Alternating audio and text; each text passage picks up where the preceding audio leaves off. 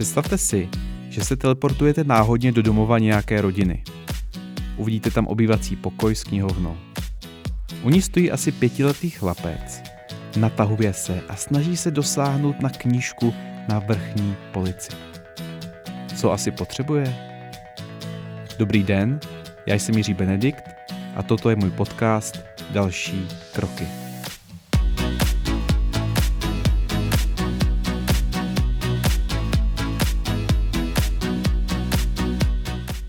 Na svých školeních Design Thinking často ukazuju právě fotku chlapce natahujícího se pro knihu a ptám se účastníků, co asi chlapec potřebuje. Většinou velmi rychle někdo odpoví. Potřebuje stoličku, žebřík, dospělého, vyrůst pár centimetrů. Tak jsme totiž zvyklí a naučení přemýšlet o potřebách lidí kolem sebe. Vidíme problém, nahrneme řešení, bum, hotovo. Zkusím se tedy na školení zeptat jinak. Proč asi chlapec potřebuje tu knížku? No, aby si v ní četl? Je mu 5, neumí číst, říkám. No, tak asi chce přinést rodičům, aby mu četli. No dobře, a proč? Divné pohledy lidí, trapné ticho. No, asi je rád, když mu rodiče čtou. A proč? Ptám se zas. No, protože chce zažít dobrodružství. Nebo protože se chce cítit v bezpečí se svými rodiči. Nebo chce cítit pozornost a lásku svých rodičů, kteří se mu málo věnují a jenom koukají do mobilu. V design thinkingu učím lidi, jak dělat inovace zaměřené na člověka. Jak poznat jeho skutečné potřeby a jak je pak naplnit. Ten chlapeček nepotřebuje knížku. On potřebuje pozornost a lásku svých rodičů. Lidé dělají věci proto, že se chtějí nějak cítit. Úkolem designéra, marketéra, inovátora nebo někoho, kdo chce vytvořit něco nového pro lidi, je nezůstat jenom na povrchu, ale opravdu pochopit tyto niterné potřeby, jak se chtějí lidi cítit. Když zůstaneme na povrchu, můžeme si položit otázku jako: jak můžeme pomoci chlapci dosáhnout na tu knížku? Když půjdeme ale hlouběji, můžeme dojít k otázce třeba, jak můžeme pomoci tomuto chlapci zažít více dobrodružství? Místo potenciálních 5-6 nápadů se nyní dostáváme na desítky a stovky možných nápadů a řešení. Jenom jsme se trošičku jinak zeptali. Představte si druhého člověka. Dospělého muže, který je ve svém domě, má v ruce vrtačku a něco vrtá. Co ke své práci potřebuje? Účastníci školení už většinou neodpoví, že vrtačku, ale zamyslí se hlouběji. Co ten muž potřebuje, ptám se tedy. No, díru. Proč díru nebo díry? Aby si mohl přivrtat obraz? Dobře, proč si chce přivrtat obraz? No, aby to měl doma hezký. A proč to chce mít doma hezký? Aby se cítil příjemně. A vida. Od vrtačky jsme se dostali opět k pocitům, k tomu, jak se chce daný člověk cítit. Stejně jako u chlapce s knížkou je tady i nutno dodat, že to, že se chce doma cítit příjemně, je jenom hypotéza. My tomu člověku nevidíme do hlavy, nevíme, proč dělá, co dělá. Možná si chce jenom postavit nábytek sám, aby mohl ušetřit peníze, vzít rodinu na dovolenou a mít dobrý pocit, že se o své nejbližší postaral. Možná vrtá, protože chce zažít pocit, že sám něco vytvořil. Chce zažít pocit naplnění z toho, že něco umí, že něco zvládl.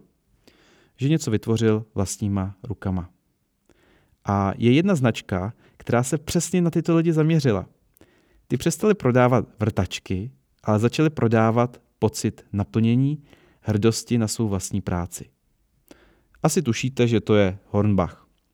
Tahle reklama nefunguje rozhodně na každého, každý jsme jiní, ne každý, všichni toužíme po naplnění skrz práci rukama.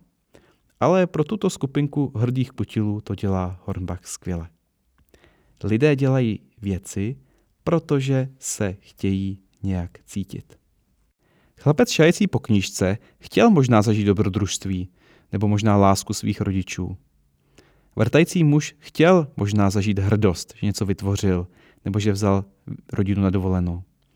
Abychom to zjistili určitě, co je ta jejich niterná potřeba, museli bychom jako designéři zkoumat dál, možná dělat rozhovory, ptát se a podobně.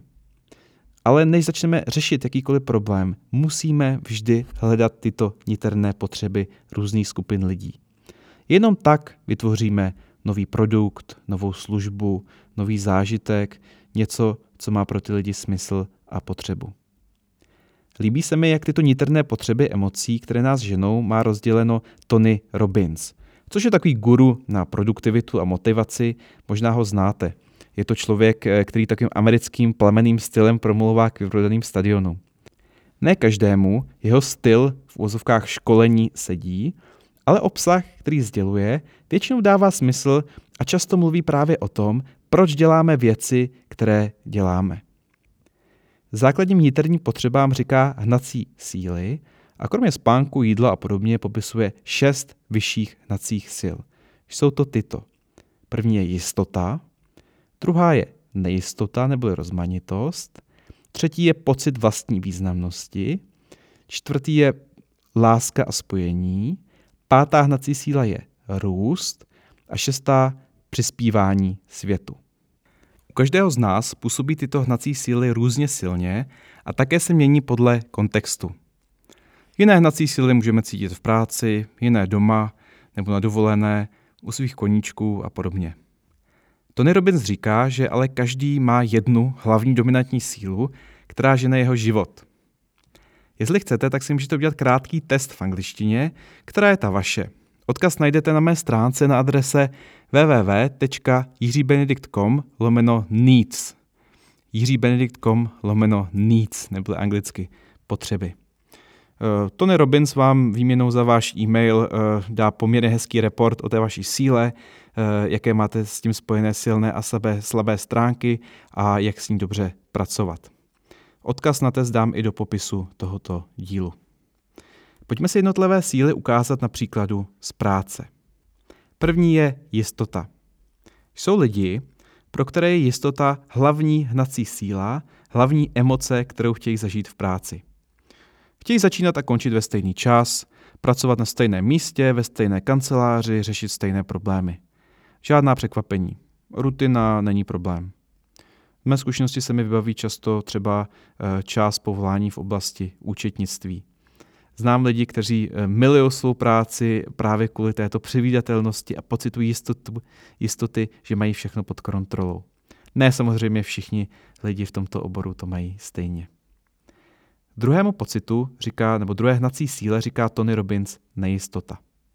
Je to schválně nastavené do kontrastu s tou první hnací silou, aby bylo jasné, že těžko vás mohou hnát obě naraz. Možná lepší popis této hnací síly v češtině je rozmanitost. Já to chápu tuhle sílu jako honbu za novým, za příjemnými překvapeními, objevováními. Takovou práci mám třeba já, nebo takovou hnací sílu v práci mám já. Převážnou část svého času školím lidi ve firmách a tak několikrát týdně stojím před úplně novou, neznámou skupinkou, často v nové firmě a vždycky je to trošku dobrodružství, kam se dostaneme, jak bude školení probíhat, jak budou lidé reagovat. Někoho by tohle zabilo, ale tato rozmanitost je přesně to, proč svoji práci miluju. Třetí je pocit vlastní významnosti, důležitosti. Všichni to v sobě tak trochu máme. Já jako lektor se samozřejmě cítím důležitě, když lidi hltají, co říkám. Někdo to má hodně silné a žene ho to na vedoucí pozice ve firmách nebo do politiky. Žene je pocit, že svět uznává, chválí, respektuje, obdivuje. Tony Robbins říká, že kariéra a úspěch je jedním z možných naplnění této hnací síly. Co když ale tuhle cestu nevidíte? Co když máte pocit, že vám svět křivdí, neposlouchá vás, jako neocení vás? Co když vás dere pocit zoufalství a frustrace? Pak vám svět nabízí ještě jednu možnost, jak se stát významným, a to je násilí. Jakmile vytáhnete někde v obchodáku nebo v metru zbraň, okamžitě jste ti nejvýznamnější místnosti. Terorismus, násilí, často pramení ze zoufalství mladých lidí někde na předměstí evropského města, které nikdo nechce, neposlouchá a neuznává. Hnací síla významnosti je velmi dobrý sluha, ale může být také zlý pán. Když ale o ní víte dokážete pochopit spoustu věcí, která se děje kolem nás, a to nejenom těch pozitivních. Čtvrtý pocit je láska a spojení. To jsou lidé, kteří by pracovali téměř kdekoliv, hlavně, aby tam byla dobrá parta. Touží po harmonii, po práci, kde se lidé mají rádi a nejsou tam moc střety a konflikty. Věřím, že hodně lidí třeba ve zdravotnických a pečovatelských oborech žene právě tato síla. Pátý pocit, který žene některé z nás, je růst. To je ten pocit, že jste něco zvládli lépe než včera, nebo před měsícem, nebo před rokem. Ten pocit, že se učíte, že rostete.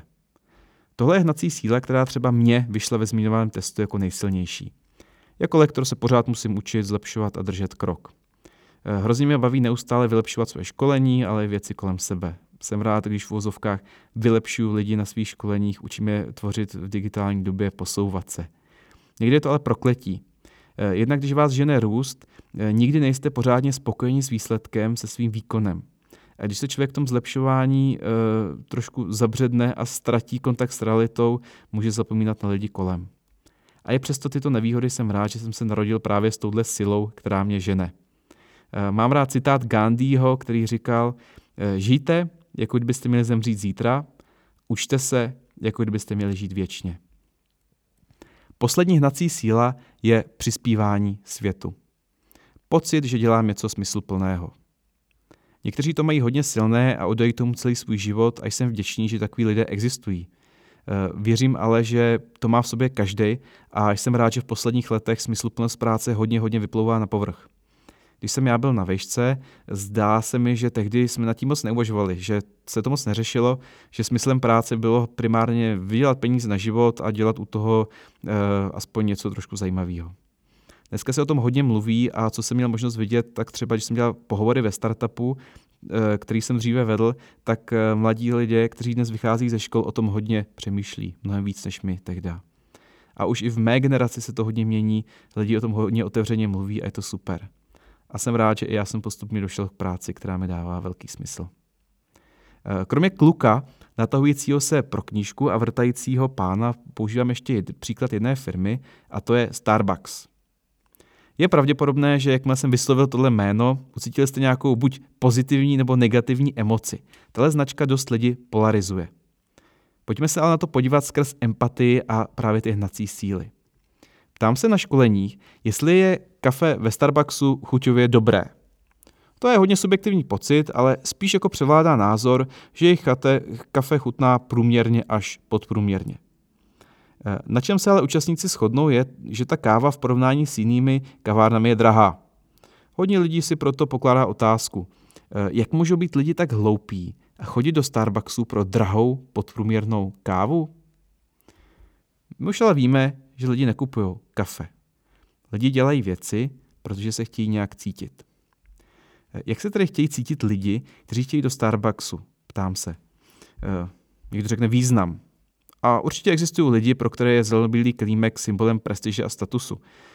Hlavní emoci, kterou Starbucks po celém světě ale prodává, je jistota. Starbucks vám nabízí jistotu, že ať jste kdekoliv na světě, dostanete vždycky víceméně stejné kafe za stejnou cenu a stejný úspěch a prostě si to celý ten customer experience je stejný. Mimochodem, jestli žijete v České republice, zkuste si tento týden všímat, kde se na vás obsluha usměje. Ve světě je to běžné, ale v naší zemi bohužel málo kdo hne brvou a změní neutrální až naštvaný výraz, když vás obsluhuje.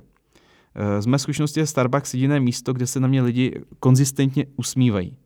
A mám to rád. Možná to máte jinak, ale já se radši dívám na jako naučený americký úsměv, než na autentické nasrání. Za tuhle jistotu, kterou nabízí Starbucks, je hodně lidí ochotno zaplatit. Je to pro ně hodnota, která jim dává smysl za to dávat peníze. Tihle lidi vědí, že můžou mít lepší kafe jinde, ale nestojí jim za to, aby to objevování, nechtějí to riziko, že třeba to kafe bude moc kyselý, nebo bude dlouho trvat, nebo to bude nepříjemný. Podobně funguje McDonald's.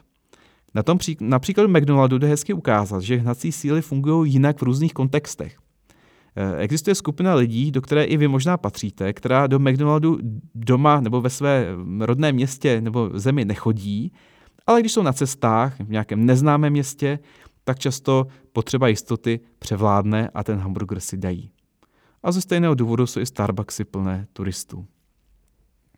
Pokud vás Starbucks ničím neláká, pravděpodobně tak silnou potřebu jistoty, kterou tato síť kaváren naplňuje, nemáte. To je naprosto v pořádku. Některým lidem zase přijde naprosto nepochopitelná návštěva hipsterské kavárny, která spíše naplňuje touhu po té opačné síle, po rozmanitosti. Někteří lidi nechodí do kaváren vůbec. Žádný produkt není pro všechny lidi na světě. Nikdy se nezavděčíte všem. Čili je otázka, jak může být někdo tak hloupý a používat ten a ten produkt nebo tu a tu službu, nemá řešení. Každý člověk má různé silné potřeby, co chce mít, čím chce být, co chce zažít a co cítit. To, že ostatní to mají jinak, neznamená, že jsou hloupí. Nejde tedy objektivně říct, že Starbucks je moc drahý. Pokud to někdo vnímá jako drahý, pak je to proto, že nevnímá jednoduše získanou protihodnotu k ceně jako dostatečnou. Pro jiného člověka to ale může být naopak. Jeden zaplatí, druhý nezaplatí. A oba udělají správné, racionální rozhodnutí.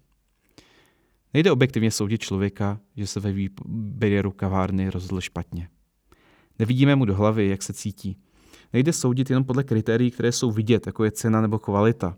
Stejně tak nemůžeme soudit někoho, že si kupuje Apple, kouká na Novu nebo volí určitou politickou stranu. Nemůžeme soudit někoho, že si na Alze koupil něco o 100 korun dráž než na e-shopu Franta.cz. Jediné, kdy jde odsoudit něčí rozhodnutí, je ve chvíli, kdy to škodí ostatním. Třeba kouření v uzavřeném prostoru, šíření nenávisti nebo neekologické chování. Jedním z prvních úkolů designéra nebo kohokoliv, kdo vytváří nové produkty, služby, něco mění ve firmě nebo podniká, je pochopit a popsat, co tyhle různé skupiny lidí žene, jaké jsou jejich různé niterné potřeby. Tohle není snadný úkol a je k tomu hodně nástrojů od pozorování, zkoušení si věcí na vlastní kůži až po hloubkové rozhovory. Já ale věřím, že pochopení mechanismu našeho rozhodování, proč děláme věci, které děláme, je v životě hrozně užitečné a nejenom, když chcete vytvářet nové produkty nebo služby. Věřím, že když budou lidi víc chápat jeden druhého a dokázat se do jeden do druhého vcítit, svět bude lepší místo. Když budeme třeba chápat, proč lidé sklouzávají k terorismu, budeme schopni řešit tyto problémy dříve, než vzniknou. Schopnost empatie je určitě do velké míry vrozená, ale já věřím, že se dá i naučit. Často pak zjistíme, že to, co vypadá jako čistě zlý úmysl, může být v jádru jenom nějaká nenaplněná potřeba. Lidi dělají věci, protože se chtějí nějak cítit. A proto vás prosím, šiřte tuhle myšlenku, tuhle zprávu dále, ať je na světě méně nenávisti a více pochopení. A také vám přeju, ať se vám daří naplňovat ty vaše potřeby. Já jsem Jiří Benedikt a toto je můj podcast Další kroky.